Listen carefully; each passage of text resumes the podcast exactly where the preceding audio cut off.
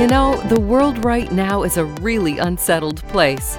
And for such a time as this, women play a most important role in history as peacemakers. The goal of Ladies of Liberty Sound Off is to affect the lives of women in an empowering way through discussion of important issues of the day. So, are you ready?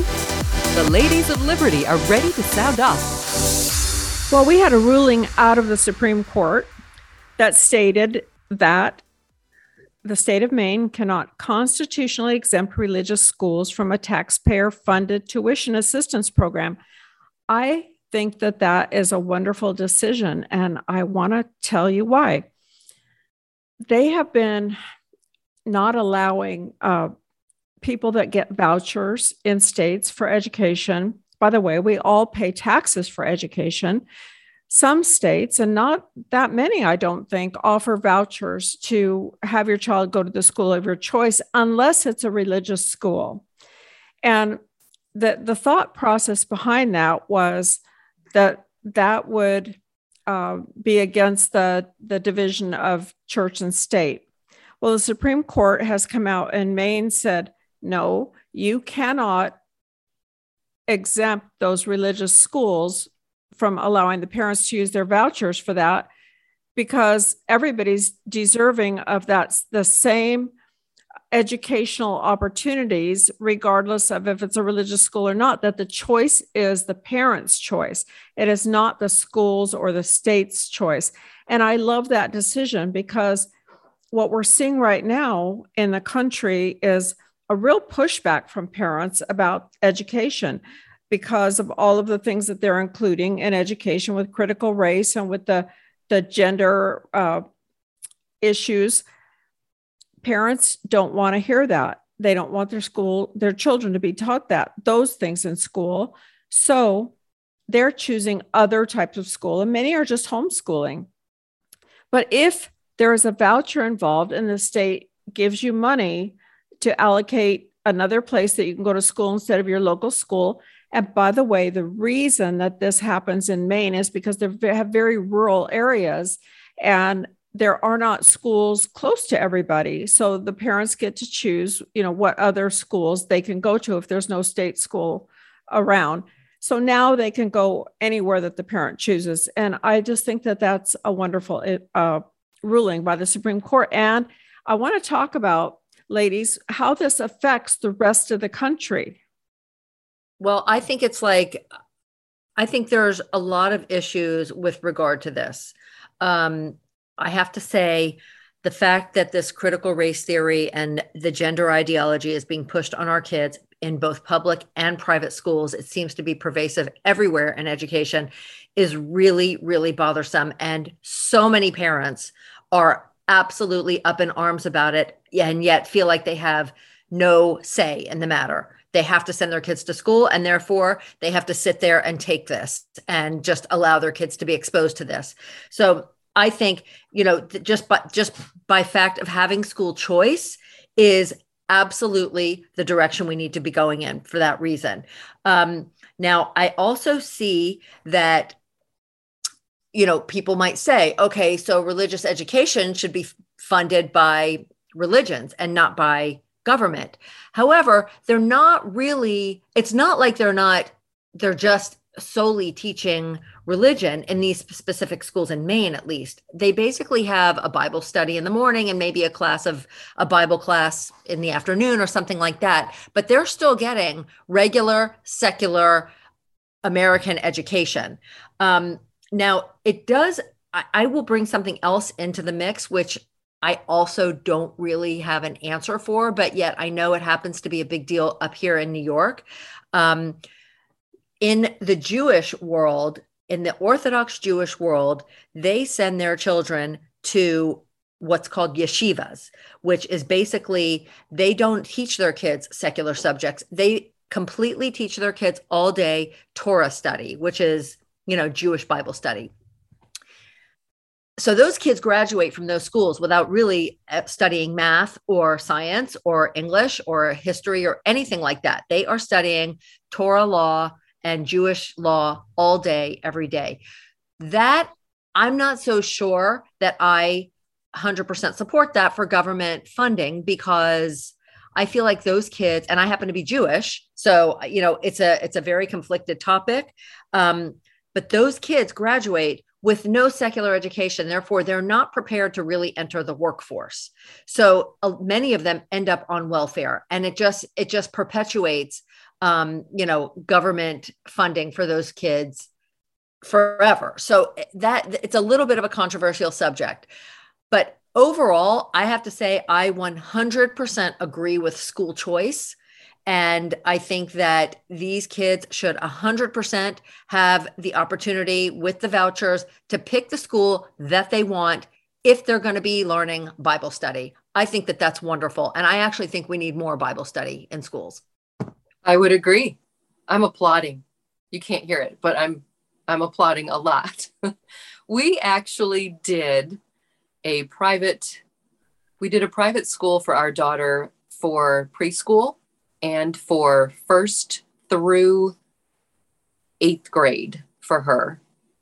And at that time, when we reached eighth grade, we chose to put her in public school because the public school, well, actually, because the private Christian school did not offer some of the extracurricular things and art related things that she was most interested in. And so, a public school within our area that encompassed school of choice, we chose to put her there, which she actually has four cousins that graduated from that school, though they lived in that county. Um, but we had we w- jumped through so many hoops for the school of choice it was crazy had no idea. So we had to go to our local school that she would have attended and the principal there had to sign off. Every year that she attended the high school they had to release her and what that meant was they were allowing her to not attend there which meant they would not receive the government funds that they would be receiving for her had she been attending there. And so then we had to, uh, but uh, it's a long, long story. But there were lots. It's not, it's not just oh, I want to send my kid to a private school or to a uh, school of choice. There are a lot of things involved, and it comes down to a lottery in the end. At least it did in our situation. So you apply to several schools, and then just by lottery, they pull her name. And if there's a seat, if there's room available, then she's allowed to go. Um, but of the three schools that we were eligible for, for the school of choice, thankfully, wound up at the school that we really wanted, where her cousins went and had graduated from already. But it's it's not a simple process which also tells me it's worthwhile.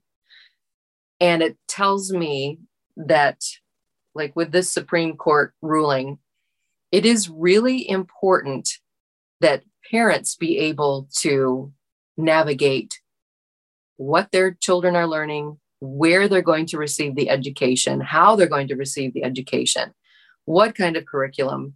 And even though she attended a private Christian school, kinder first grade through eighth grade, there were still the basics, the basic curriculum that she had that she learned that all of the public schools also learned. And like you said, Alyssa, the um, the math, the science, the core studies, uh, they did learn, and thankfully. But you mentioned the Jewish schools only receiving the Torah teachings and that is most concerning and does bring me back to that, to the question of if there are, as this other report that I listened to this morning, that they stated there are 100 different religions. And, and I don't remember if they said in America or in schools. It seems like there would be more, but anyway, 100, let's say, in schools. If you have those private schools, do they all follow the core public education for math and science and social studies, or are many or some of them following along the lines of just the strict Torah law relating to whatever their religion might have, if that makes sense. So you know, it sounds there's more to this. There here here's the where we are right now in the United States. There are only 14 states that have school vouchers of any type. So that leaves a lot of states that don't, the vast majority of states that have no system. You have to go to the public school or you pay your own money to send your child to private school. What I think could happen from this ruling and what I hope to see happen is that parents, you know, that that have been much more outspoken than we've seen in the past parents that are pulling their kids out of school and homeschooling or trying to find another way to educate their children because they don't like what's happening in the public school systems. In these states that do not have voucher systems, I'm hoping that somebody somewhere in the states can get that on the ballot and make that be a reality for many more states. If that would be the case, there would be many more private schools. And the the requirement could and should be that the curriculum has to at least teach the, those basics. I mean, we're not talking about uh, what what Alyssa was talking about here for, uh, you know, just something very specific and specialized as teaching the Torah. What what we're talking about is children that get educated in in all of the basics and there's a religious component to their school. And and that's fine. Or it could be a charter school that's not religious. It doesn't matter. Somewhere where our kids can get a better education outside of this state system which is in my opinion doing nothing but indoctrinating our children and teaching them far less of the basics and far more of um, I, the garbage with the 16, 19 projects and the uh, the gender identification, uh, LGBTQ, all of this new stuff that they're teaching is, for, from my perspective as a parent, completely wrong, completely not what I would want my child to learn. So, what I can say as a grandparent is my grandkids are not going to go to one of those schools that teaches that stuff. So I hope that this Supreme Court ruling, even though it's very narrow in that it applies to Maine, it applies to everywhere that there are vouchers, which is 14 states right now. So let's get voucher systems in 50 states. That would be the goal. I agree with that. I, I love the, I think the concept of vouchers is really also one of the only things that can that can sort of combat the teachers unions as well. Um, but i i do think that in you know i think that the argument here and i'm just playing a little bit of devil's advocate is that they feel like this is sort of taking you know undoing the wall of separation of church and state. But i again i don't I personally don't don't think that. I think I happen to agree with this and I happen to think that, you know, people should have school choice and should be able to get the vouchers and send their kids wherever they want. The thing that is so upsetting is that not everybody does have that opportunity and like I have kids in school. You cannot believe the the importance that they place on using correct pronouns. I mean, it is like the most ridiculous thing. You i can't even it's hard to even relate to. I'm like why do people care whether you are a they a he a she a both whatever you are? Just go be whatever you want to be. It's got nothing to do with our math lesson.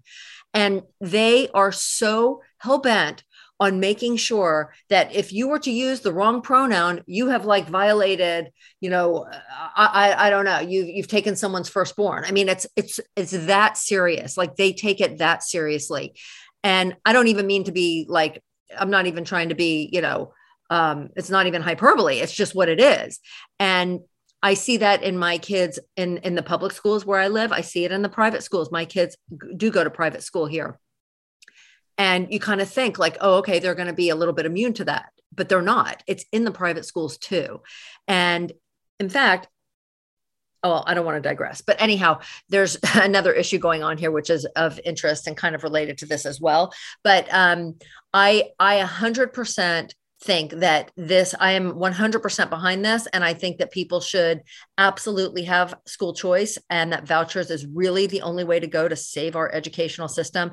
And we are going to be literally the laughing stock of the world because we are much more worried about whether or not someone says they or he as opposed to you know learning the the latest you know math math problems.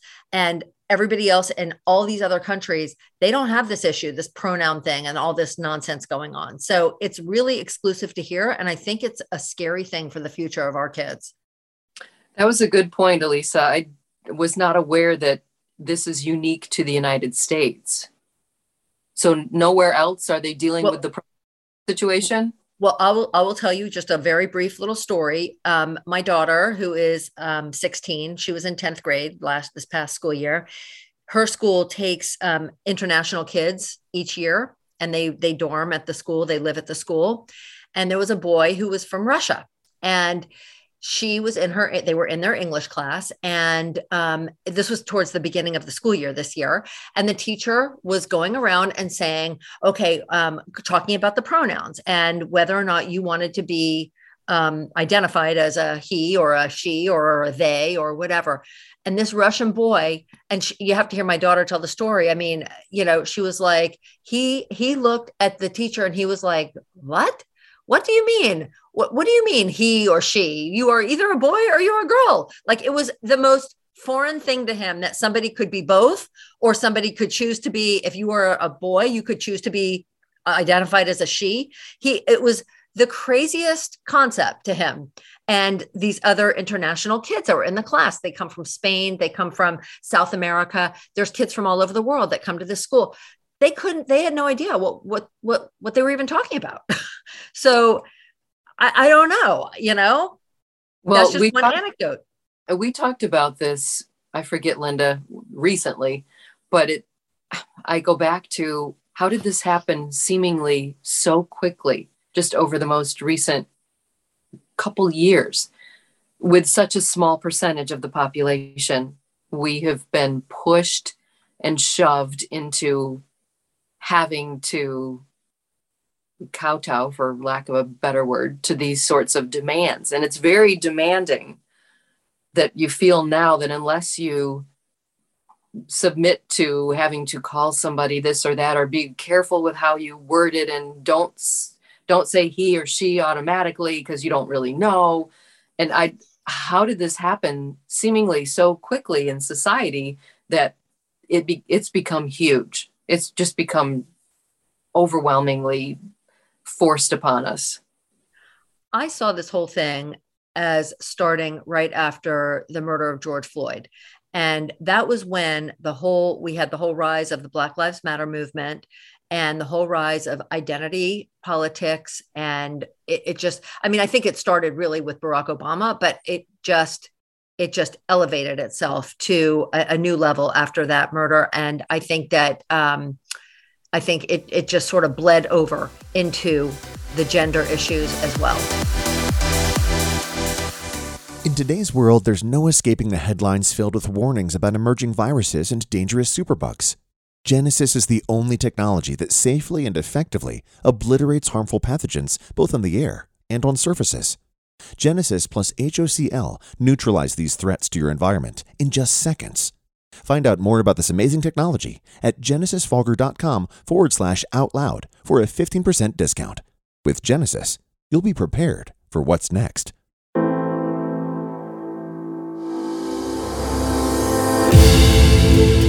America Out Loud beats to the pulse of our nation. We know when you're angry, you're troubled, confused, glad, and thankful. We know you because we are you. Join us as we explore the most important issues of our time. We are America Out Loud Talk Radio. Liberty and justice for all. Here on America Out Loud, we emphasize optimal health, and air is the most essential element for life. The average person inhales over 35 pounds of air every day. Yet we seldom think about how to rid the air of pathogens swiftly and safely when we need to. The Genesis Fogger Plus HOCL is the only way to quickly and naturally restore air to its optimal condition. Visit genesisfogger.com forward slash out loud for a free ebook on everything you need to know about HOCL and receive a 15% discount on the Genesis Fogger with promo code OUTLOUD. With Genesis, you'll be ready for what's next. Welcome back to Ladies of Liberty Sound Off. I'd like to introduce our host today. Today we have Becky Kolmainen, and Becky is our talented voiceover talent, voiceover artist, uh, voice talent, all of the above. And you hear her beautiful voice on the front and the back end of this very show. So, welcome, Becky. And we have Elisa Akron Gold. Elisa hails from Connecticut, Becky from Michigan.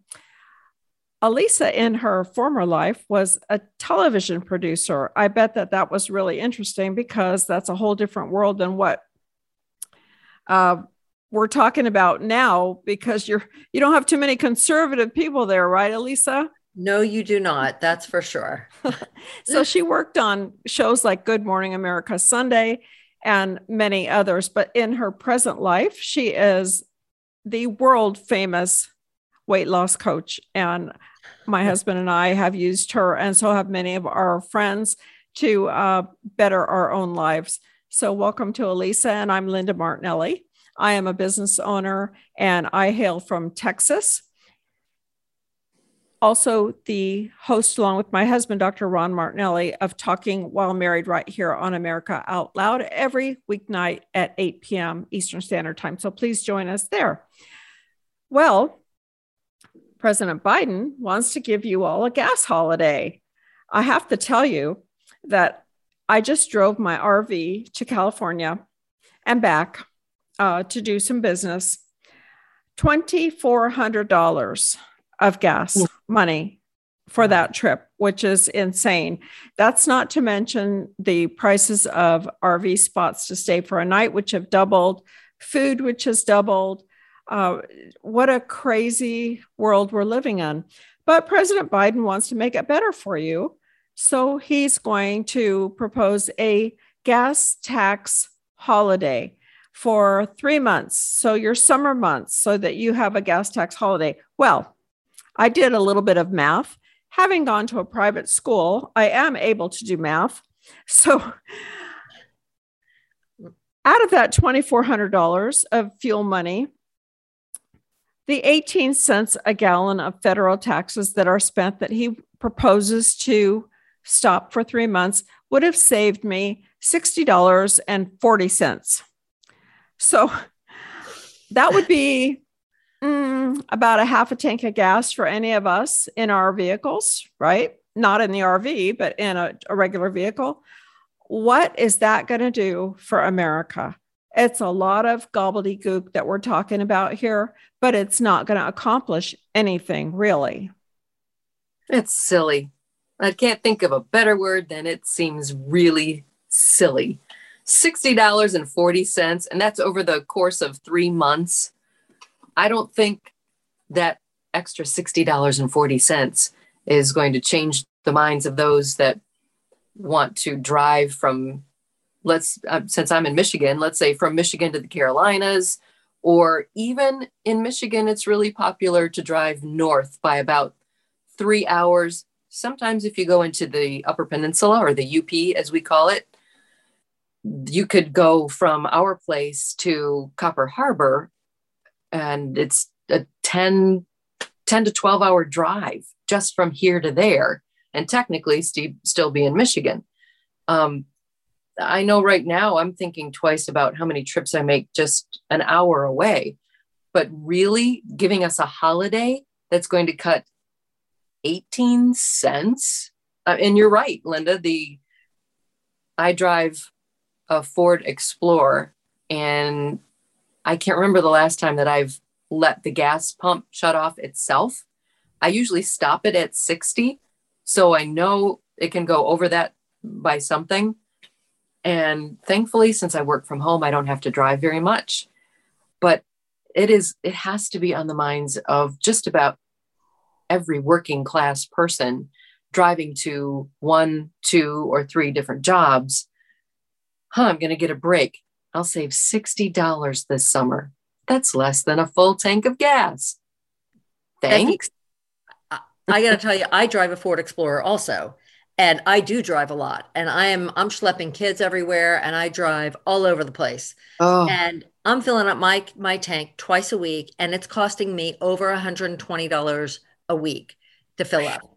Um, so I got to tell you, why are we not looking at ways to lower gas prices by increasing the supply of gas? We have it here. Why aren't we doing that? Why is that? Why are they so resistant? Why is Biden?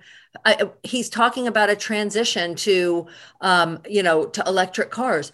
How on earth do you think does does he ever get on the highway obviously not because you would see the millions and millions of cars on the road how are all these people going to go and just buy next week an electric car and solve this problem it's the crazy it makes i mean what planet are they on? I don't i don't get it. I just can't relate to this. It makes no sense in so many ways because the, the green power so wind isn't going to push your car. And the the each one of those windmills, of which there are thousands now in the country, takes something like 2,000 gallons of, of fuel to make them work, to, of oil, oil that that lubricates them, and that, so that they're not they're not helping the environment in, in that way. And electricity. Okay, how many states have power outages in these heat waves? Where are they going to get the electricity? There, there is something like 45% of the the stations that are to charge your car that are not even working right now. So this is ludicrous to think this. And Biden has made these comments that, well, this is a great time for people to understand that they need to go green. Well, uh, so does that mean that we're doing this on purpose to try to get his agenda across? The other thing that really insults me about this is he went to Saudi Arabia to talk them into trying to pump more oil, right? And he's meeting with the, he went to Saudi Arabia. He's meeting with the uh, seven heads of our US oil companies He's not meeting with them. He's having one of his subordinates meet with them. Yet he flew all the way to meet with the Saudi Arabians. Okay. This makes no sense. This is a, a slap in the face to our oil companies and executives. So, therefore, I want to tell you both that uh,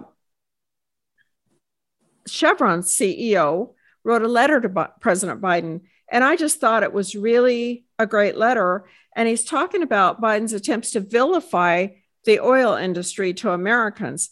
And he said in 2021, Chevron produced the highest volume of oil and gas in their 143 year history. And in the first quarter of 2022, their production was 12 million barrels a day, which was up 109,000 barrels per day from the same quarter a year earlier. They also invest $10 billion to reduce greenhouse gas emis- emissions. He says that American oil and gas are the most efficient, re- responsibly produced, and lowest carbon intensity suppliers in the world, and that we ought to be increasing American fuel production to your point, Elisa, that we ought to be, you know, opening these pipelines and, and making our own gas here. Instead, we're going to countries whose fuel is much dirtier than ours Venezuela, Saudi Arabia, Russia. We're not using their oil right now, but we're, we're looking at Iran again. Iran, who has a contract out on um, Mike um, Pompeo. So, come on, what are we doing here? Well, you know, Linda, I guess that the environment in Saudi Arabia just doesn't matter. You know, they can make the gas, but we can't, right? I, I, I, I just don't understand that. You know, I guess it's okay for Venezuela, like they don't have enough problems. Let's create a, a dirty environment for them, and let's ask them to, to, to, you know, pump more gas. And we, why can't we do that here? I don't understand that. It makes no sense at all. Um, and honestly, from what I understand, this gas tax thing, I guess he's proposing it for three months. Um, it's only going to increase inflation because it's going to increase demand. Um, so I I'm not sure if that's even going to be whatever whatever solution he's trying to come up with with this you know ludicrous idea it, it doesn't even sound like it's going to accomplish what he set out to accomplish so all I can tell you is like I go to the gas pump and I see a little sticker when I pump when I'm pumping my gas that says um, it's a picture of Donald Trump pointing to the number on the gas, you know, the pay the number that I'm paying, and it says Biden did this. And I'm just like, you know, I have I'm some so- of those stickers. yeah, I'm so angry every time I have to go fill up my tank. I am so angry about it. It just, I have this, you know, and like other people will say, oh, you know, you just got to let that go. You just, you're just going to have to go with it. It's just the way it is now. I, I'm just not willing to to buy into that. I'm just angry about it. No, Becky, we were gas gas, we were independent, oil independent, gas independent here in this country under Trump. And look at us now. Oh, I know. And you know, with regard to opening the pipelines, I've I'm hearing conflicting things. Sometimes I hear opening the pipelines it's not as simple as just turning a spigot and having that flow come out. According to what I heard, and I I don't remember where I heard it, but someone some scientist was saying it would take a good year or so for that liquid to actually begin to flow or for it to make any kind of a difference. And No, so but we've got to start somewhere, right? Because he Yeah. turned off he turned off the spigots and all those people lost their jobs. So they would have to come back. You know, I mean, that's going to be a process. You're right. Well, and I also understand we have the resources, we have the gas. And I know from 1974, remember the big gas rationing with Nixon? I do oh, remember no, it, it- that was under Jimmy Carter. Murder, yeah. in 74. Well, I don't know what the year was, but it was definitely under Jimmy Carter. At the gas lines, and We've I had- just su- we've had- suffered through those again in California. Yeah, we've had two bouts of that. And I remember when I was very young hearing all about the gas rationing and we- our family took summer vacations every year and we traveled far and long. Trust me, it was long with my brother in the back seat. I remember. But now we're being told this is just the cost of living and people in Europe have been paying six, seven dollars for decades. I have a friend in Sweden, and she years ago when we were complaining about gas possibly hitting four dollars a gallon, she said we've been paying seven dollars a gallon in Sweden for many years, and that's their norm. But for us, that has not been a norm. I don't want that to become a norm, and it's it no pun intended, but it has a trickle down effect to many aspects of a person's life with them with their mobility with their ability to pay rent buy food which this conversation leads right into the inflation and how are people affording to eat? Look at what the food banks are doing. I'm i'm seeing more in the news about food banks working harder faster longer hours than in many many years because this is hitting hard The other thing that like really makes me angry, as long as I'm on my little soapbox about being angry here, you know, as as Jill and Joe hop on their plane and head off to, you know, the Delaware beaches for their weekends, which I just can't even understand that. Um, but when they got there on Friday, I don't know if you saw, but um, there were a couple a couple of reporters that were there to ask them questions when they landed, and somebody somebody asked them, one of the reporters asked them about the record high gas prices and the soaring inflation. And Jill Biden, she just cut that person off and she grabbed him and she was like, We got to go. There was no answer. So they just, she just whisked him right away. Um, so the other thing that that really also angers me about this thing is that he keeps blaming it on Putin, you know, and I, I'm like, he's like, this is Putin's price hike. This is Putin's gas problem. This is okay. So, which I, don't think it is, but even if it is, what are we going to do anything about it? Or are we just going to say it's Putin's gas? It's Putin's problem. It's Putin's fault, and we're just going to go ahead with that. We're going to be okay with that. Like, so we do we not do anything to combat that? Like, what what's wrong with us? What what is wrong with our government? We all know that he can fix this. Yes. So so to blame it on Putin or anybody else is ridiculous because we could not only supply the United States with all of the oil that it needs, but we could supply Europe with all of the oil that they need as well. So we could be selling it and making ourselves some money and still have oil left over. We have the richest oil reserves in the entire world here.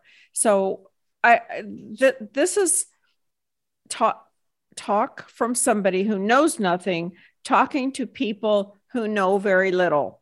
And that's what they count on. They count on that we just take their word and we we we just believe it. But if you know what the truth is, then then you know that they're lying.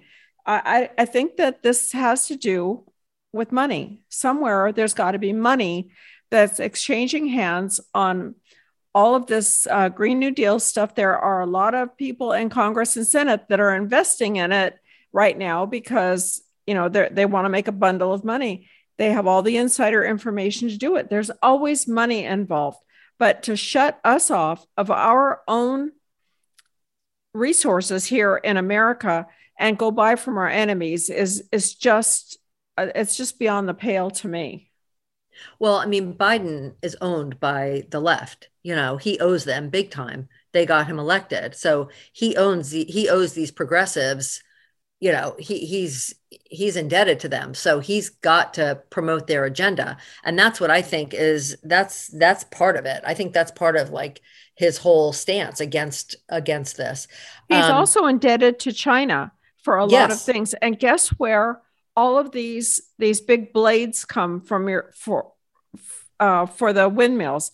And and so so much of the the the lithium base, the batteries, the the different all the different things, a lot of it comes from China. So th- he's enriching them at our expense again.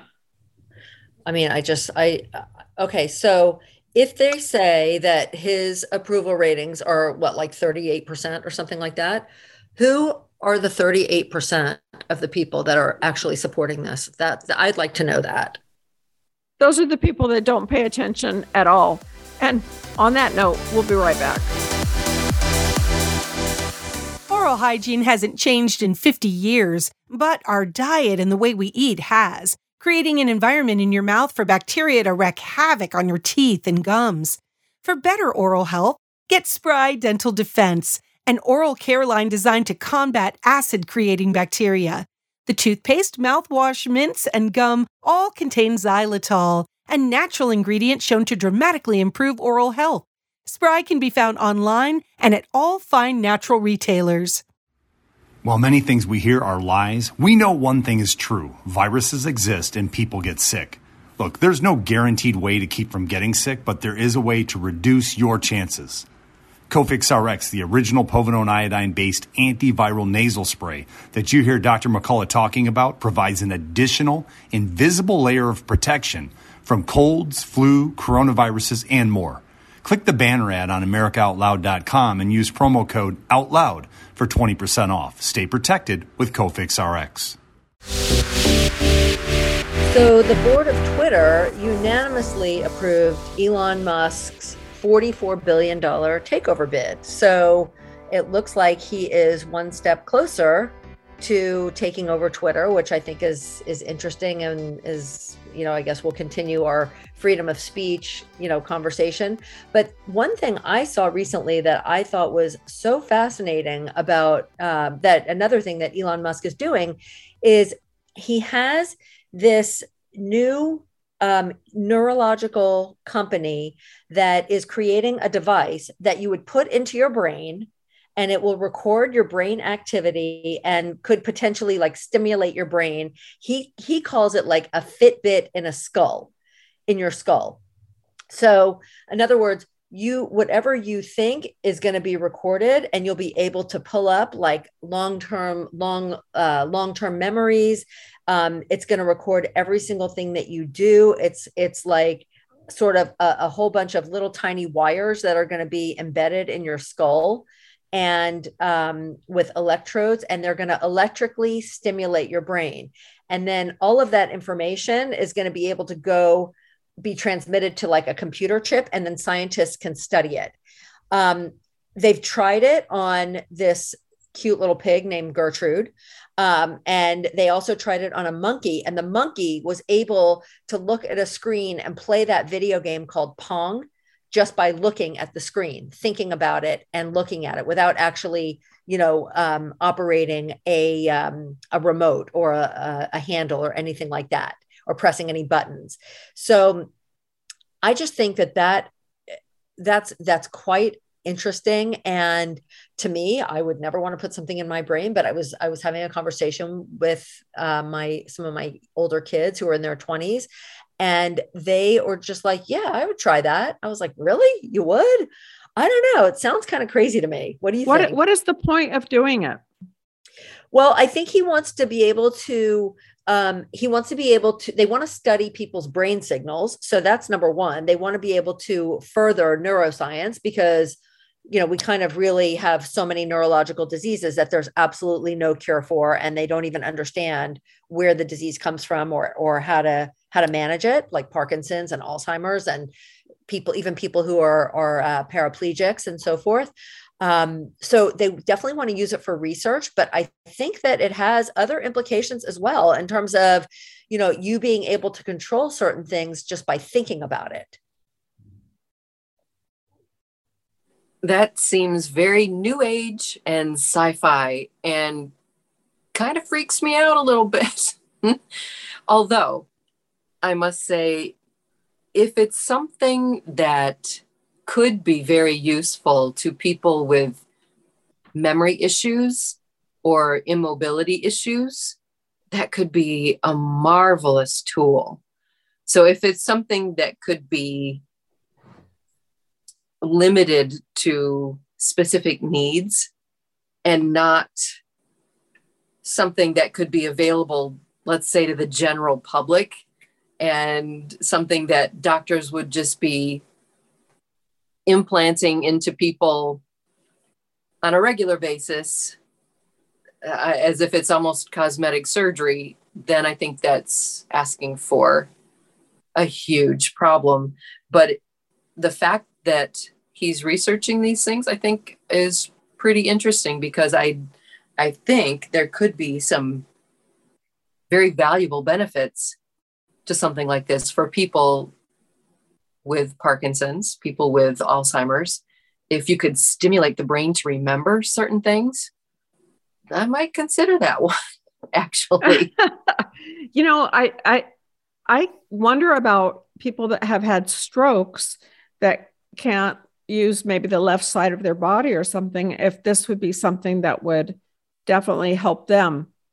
I could see that being a direction they could go with that. I have a very close friend who has uh, Guillain-Barré, and she has she was completely paralyzed with it, but now she walks and she does everything that we all do, but a little bit more limited, um, somewhat of a a gait when she walks, a, a limp, if you will, and uh, her fingers stay a bit curled under. And what they did was uh, the doctors in Texas implanted some electrodes in both her, the, her spine and in her neck.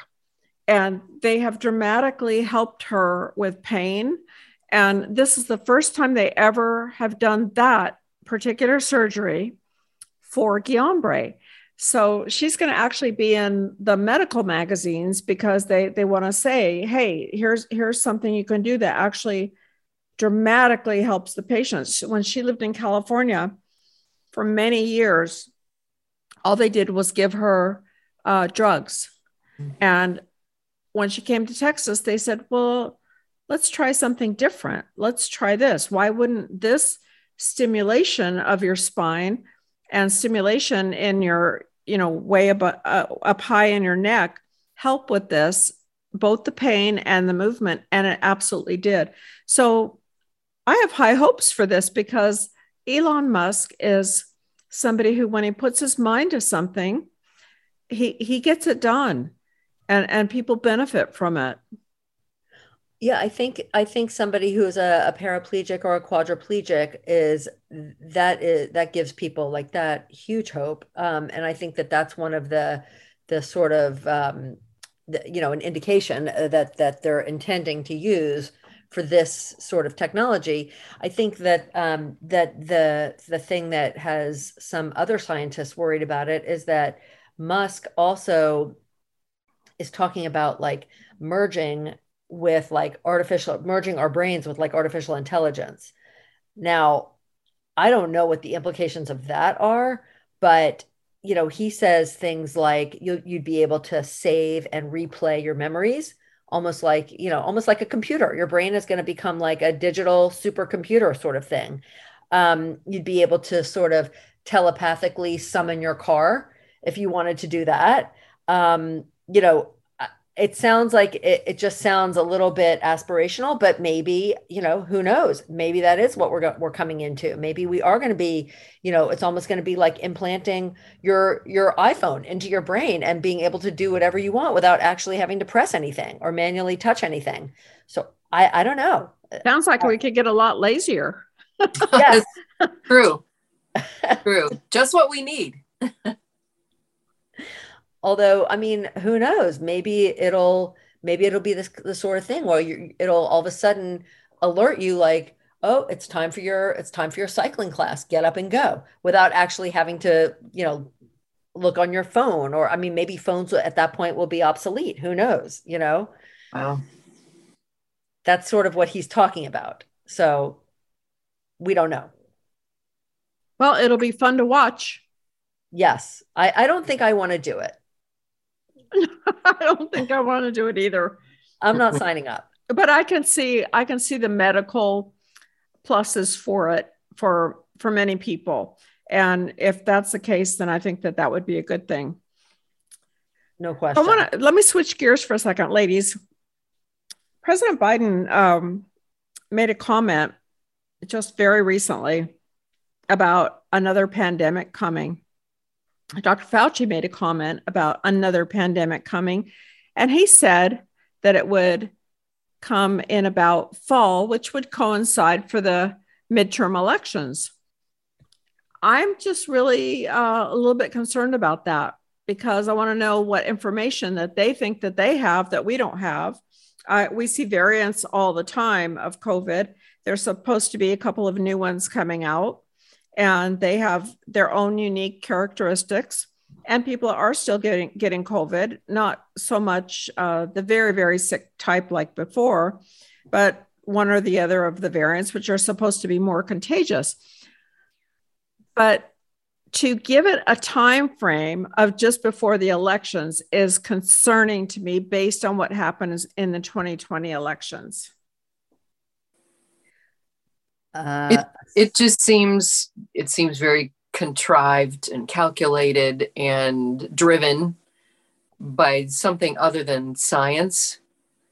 I I think for anybody, especially an elected official, to come out and make a statement like that is it's almost like the news only reporting negative things, frightening things as a means of control or getting you to or trying to influence thought patterns. If that makes sense?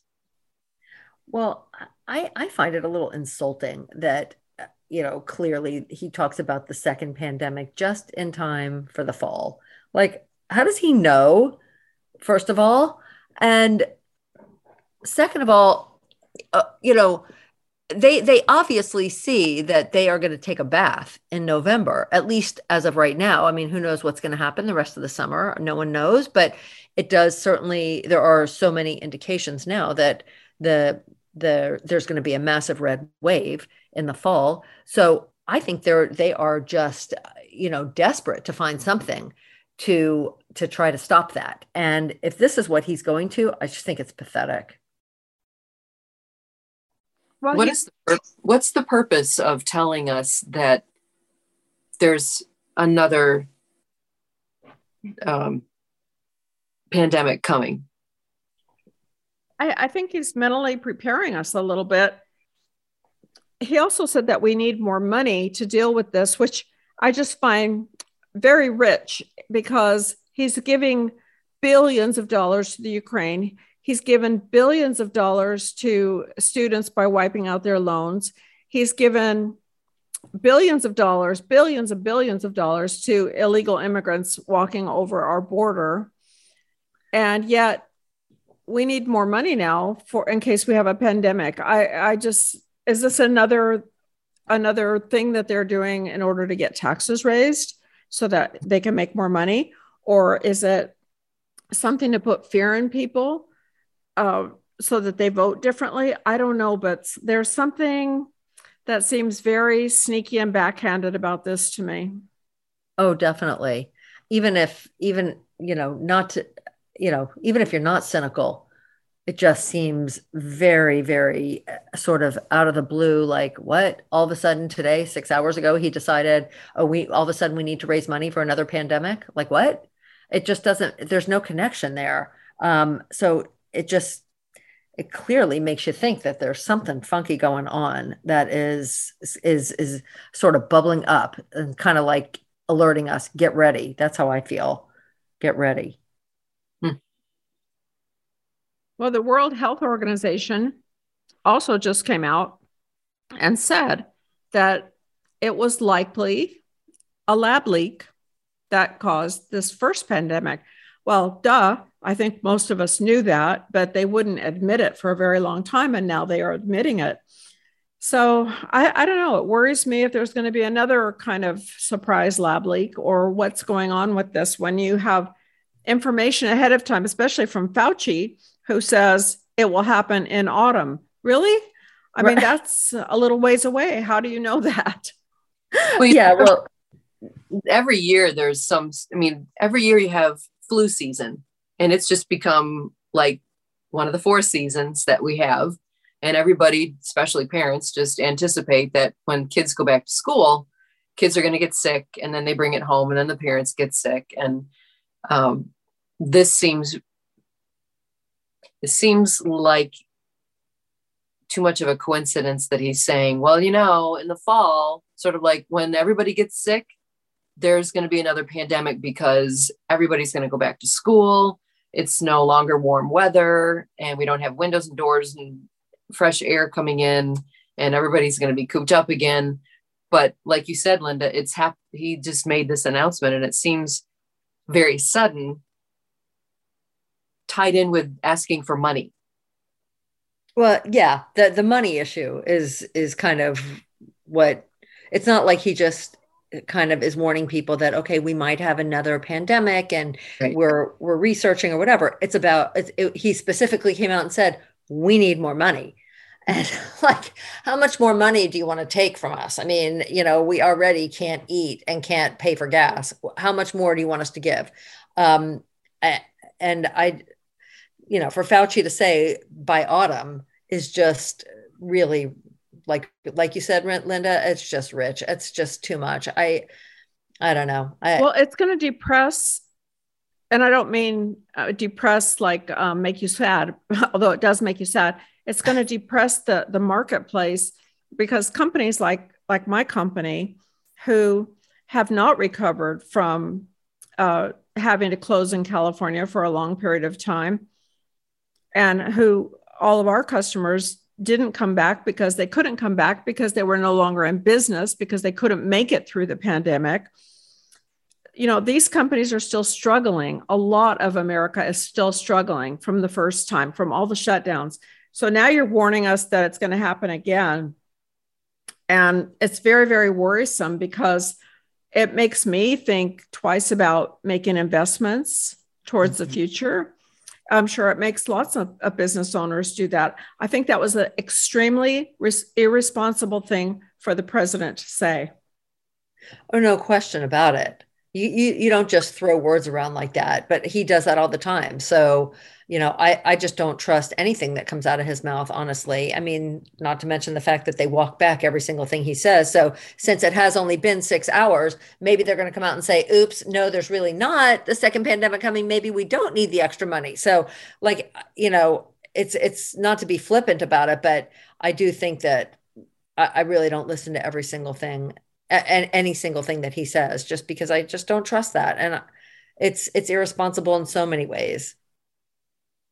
Our airlines are still in a big mess over this. We don't have enough uh, pilots. We don't have enough uh, stewardesses. We don't have enough mechanics anymore. We're, we, there, there are a lot of repercussions. I just having driven across the country, so many places, especially in California, they still require masks in a lot of places. I, I, it's just this has been two years. This is really oppressive for the country. So I just I'd like to see us kind of move on responsibly, but I'd like to see us move on. Well, speaking of travel, I mean, there have been so many disruptions and not just, you know, on the roads, but in the in the airline industry. I mean, they've they're canceling flights at the airports in New York left and right. Uh, you know, almost every day it's almost like a third of the flights were canceled today. A third of the flights were canceled. You can't you can't get in. So it's it's an enormous problem. Uh, you know, we're just trying to get out of the pandemic with travel. We're going to get right back in now. Well, ladies, that's a wrap. One more step for womankind.